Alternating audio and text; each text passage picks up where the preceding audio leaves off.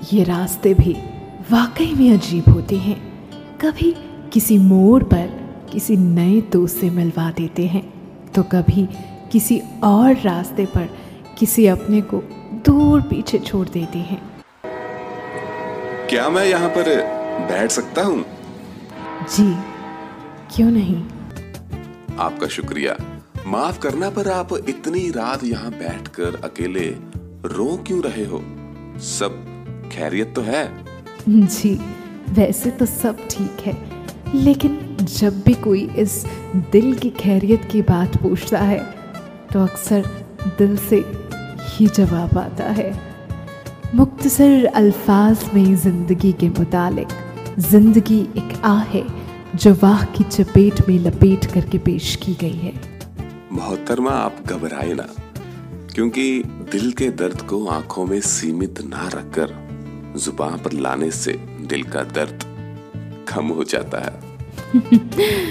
बस एक ऐसे रिश्ते के टूटने का दर्द है जिसमें शायद मैंने अकेले ही खुद को बाँध के रखा हुआ था। छोटा सा साया था आँखों में आया था। हमने दो बूंदों से मन भर लिया। आपकी कहानी सुनकर सच में बड़ा दुख लगा।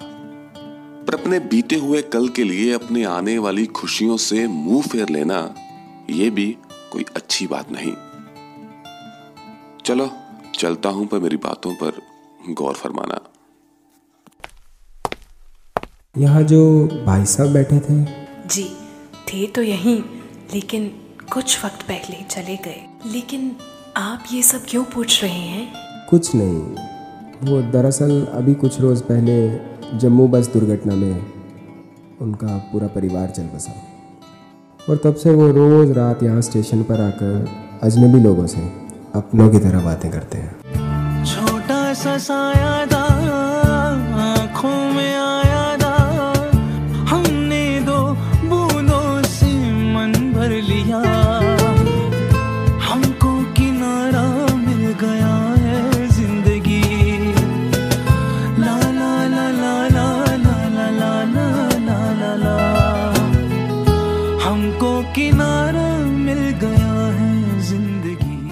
उस अजनबी के साथ मुलाकात के बाद एहसास हुआ, ज़िंदगी शायद इसी का नाम है। दूरियों, मजबूरियों और तन्हाइयों के बावजूद भी हंसकर ज़िंदगी को गले लगाना, जीना शायद इसी का नाम